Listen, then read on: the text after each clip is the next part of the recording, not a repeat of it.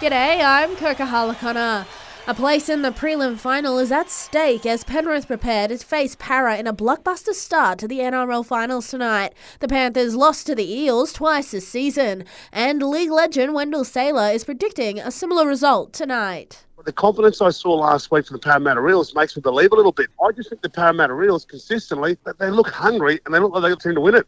The Panthers welcome back Nathan Cleary and Jarome Luai. The Eels are unchanged. Our Raiders take on the Storm tomorrow in an elimination final, kicking off at 5:40 at AAMI Park in Melbourne. While after that, Cronulla play the Cowboys and the Roosters take on the Bunnies on Sunday. Still on NRL, it's believed under fire coach Des Hasler will remain in charge of Manly, but beyond 2020. 2023 remains unclear. Switching codes now, the Demons will roll the die, selecting Christian Petracca for tonight's sudden death semi final against Brisbane. The D star is dealing with both a hairline fracture and a corked calf.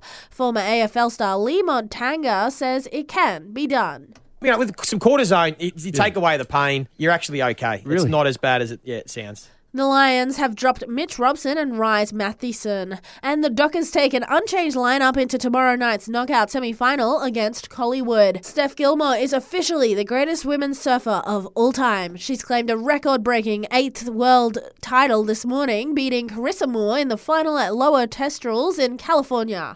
Oh, I'm so proud of her. That's so great. She had such a tough start the year. I know it's going to be a really tough pill for Carissa to swallow.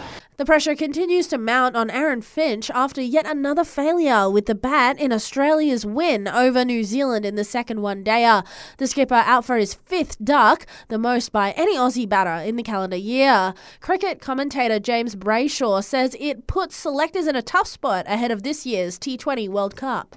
But Aaron Finch, second ball duck. I can't see you going into a World Cup with unless you can turn this around somehow. Oh. What do they do? He's the captain. A new professional golf tournament inspired by the Masters is tipped for country Victoria. The Herald Sun reports the annual golf draw card will be announced today, with Thornton's Cathedral Lodge and Golf Club hosting the event on December 5th and 6th. And Nick Kyrgios will be back in the world's top 20 for the first time in almost three years.